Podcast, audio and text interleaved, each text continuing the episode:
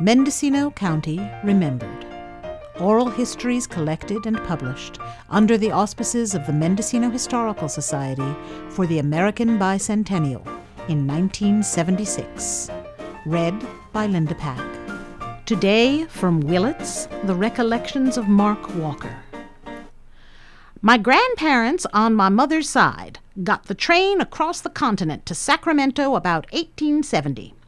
At that time, you could rent or hire or buy transportation in a boxcar.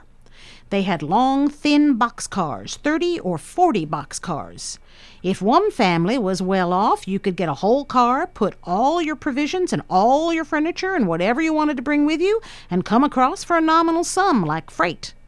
But my folks came with two families in a car.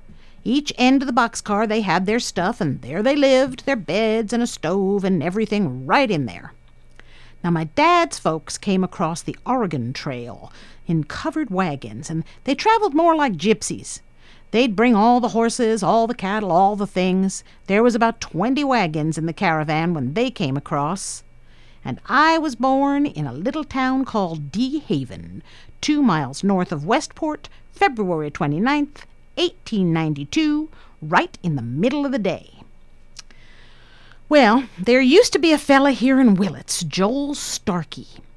He was an old fella, an old bachelor. He'd been a sheep shearer in his early days, and he got to be about seventy. He was a big, husky man.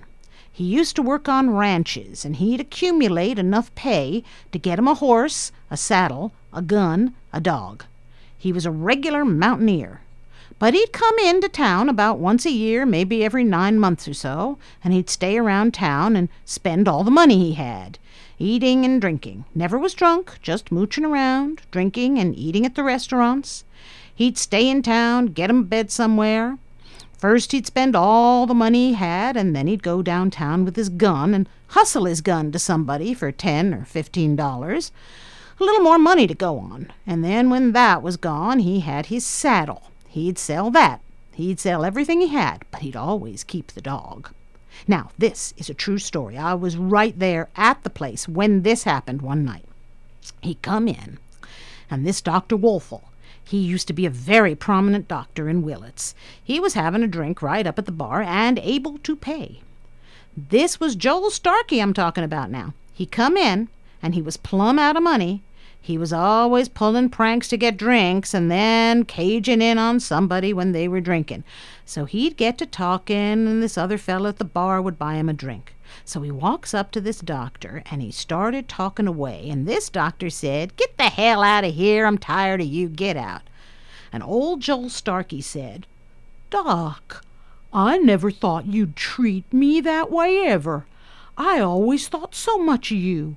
Ever since that time you saved my life, I just can't forget you, and I didn't think you'd ever treat me this way. Dr. Wolfel said, When did I save your life? And Joel Starkey said, Don't you remember the time that I was so sick out there at the ranch, and I sent for you, and you didn't come? Doc said, Come on and get your drink and get the hell out of here. Another time, and I heard this.